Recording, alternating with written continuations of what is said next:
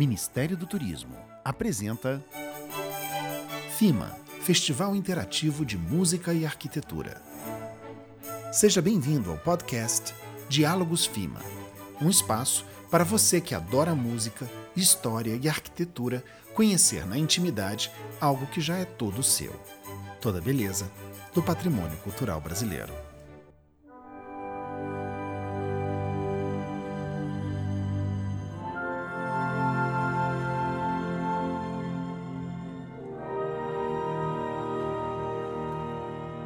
Neste décimo episódio de Diálogos FIMA, entrevistamos a pesquisadora e editora Nube Melhem Santos e a arquiteta e urbanista Noêmia Barradas, que foram nossas palestrantes no concerto de encerramento da primeira edição do FIMA.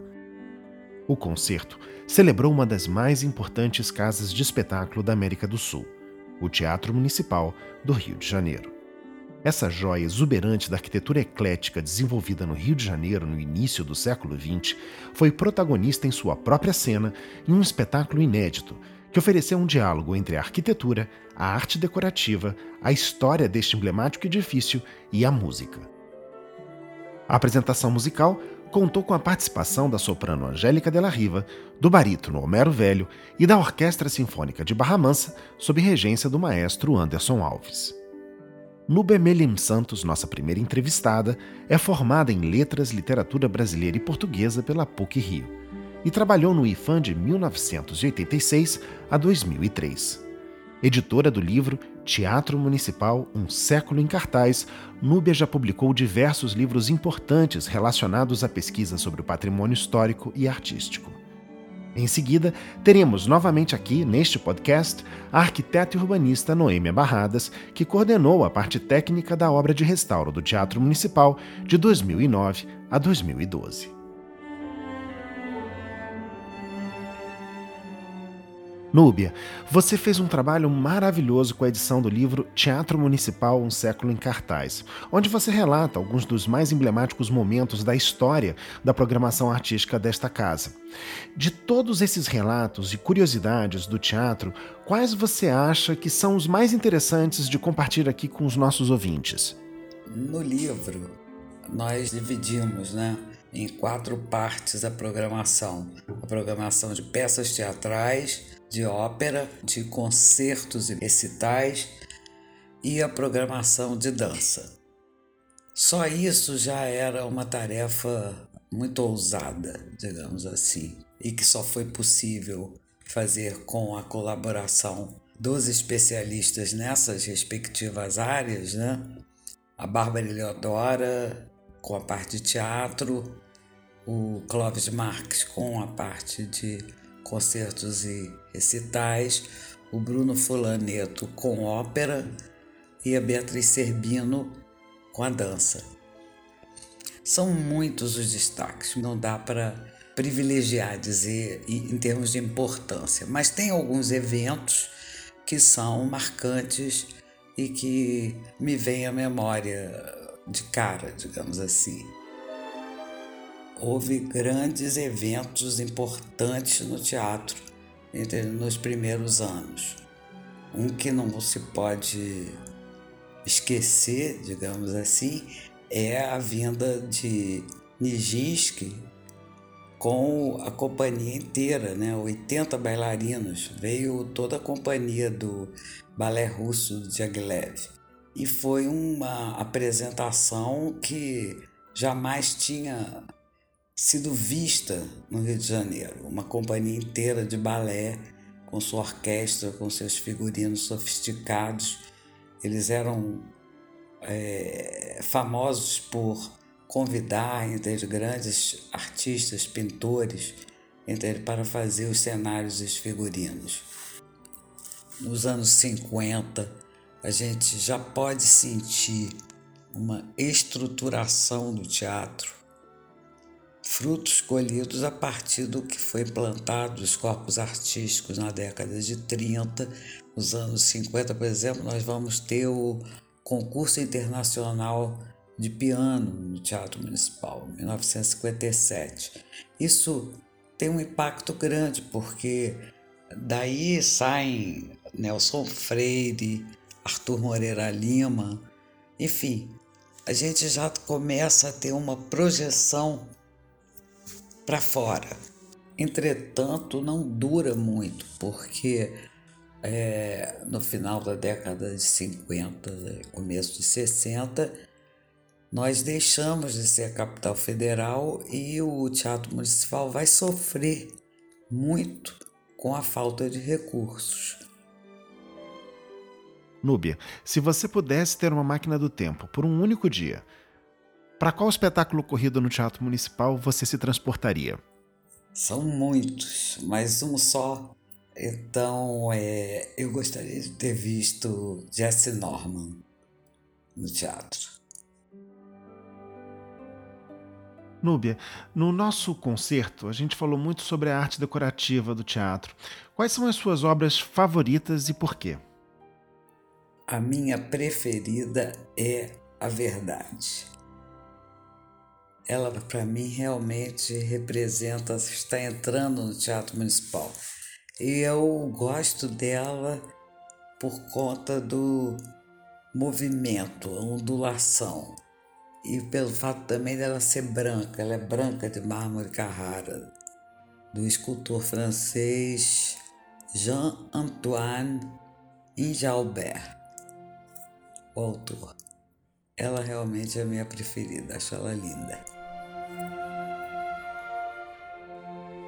Após esta conversa com Nubia Milling, perguntei à nossa segunda palestrante, Noêmia Barradas, que foi coordenadora da parte técnica da obra de restauro do Teatro Municipal do Rio de Janeiro, de 2009 a 2012, quais foram os maiores desafios deste trabalho.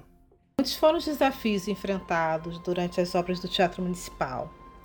É uma edificação bastante complexa, com a riqueza de detalhes arquitetônicos, elementos integrados em arquitetura, principalmente variadas linguagens artísticas. É, o Teatro Municipal ele tem assim uma concentração de linguagens artísticas muito diversas, é importantes também, muito representativas do momento em que ele foi construído. É uma edificação que sempre teve pleno uso, né? Então, é, fazer qualquer intervenção é, numa edificação como essa é sempre um desafio. E muitos dos trabalhos realizados de intervenção, eles tinham projetos que iam sendo é, definidos durante as obras. Então, isso tudo gera é, uma complexidade, uma dificuldade de fazer, um cuidado imenso, né? havia um cuidado imenso em tudo que se fazia nas obras do teatro, e a gente vai ter um trabalho de restauro minucioso. É, nas obras do Eliseu Visconti, por exemplo, nos dos irmãos Mernadelli, tantas pinturas quanto é, as esculturas, as estátuas que ficam é, nas platibandas é, da edificação, os mosaicos de faquina que estão no pavimento térreo, na entrada do restaurante Assírios, mas também os mosaicos que a gente vai ter no piso, em várias áreas do Teatro Municipal, a gente tem um mosaico nos pisos. Então, todo esse trabalho foi feito é, de uma forma muito minuciosa, o restauro, com uma pesquisa histórica, uma pesquisa da fatura, de, do momento em que ele foi feito, como foi feito, pesquisa técnica científica. Esse trabalho todo é, é um, foi um trabalho é, feito com muitos profissionais de disciplinas que se comunicavam o tempo todo na obra. A gente vai ter um, uma equipe de profissionais na área de conservação e restauro bastante representativa no Teatro Municipal. É, Para essa obra em especial, a gente conseguiu reunir uma equipe de primeira, né? Então nós vamos ter é, todos os trabalhos é muito bem é, pensados, é, realizados e documentados. É, as instituições de proteção ao patrimônio, especialmente o IFAM e o INEPAC, estiveram de perto o tempo todo no teatro. Então, tudo isso foi muito importante. A gente tem intervenções que são intervenções mais invasivas necessárias, como, por exemplo, a retirada dos tímpanos é, que ficam foyer do balcão nobre. Então, esses tímpanos, essas pinturas do Eliseu Visconti, foi necessária a retirada delas e o restauro em um ateliê montado no próprio Teatro Municipal. Já no caso da sala de espetáculos, o plafond, que também é uma obra de Eliseu Visconti, a gente já teve um, um trabalho menos invasivo, mais um trabalho de conservação, feito com um, um processo que a gente chama de quelação, higienização, porque a, a, pintura estava em excelente estado. Inclusive, é o primeiro momento que se trabalha com essa técnica no Brasil é, com uma obra tão grande, tão extensa. A gente tem trabalhos importantes também feitos em relação aos elementos pétreos, um estudo profundo.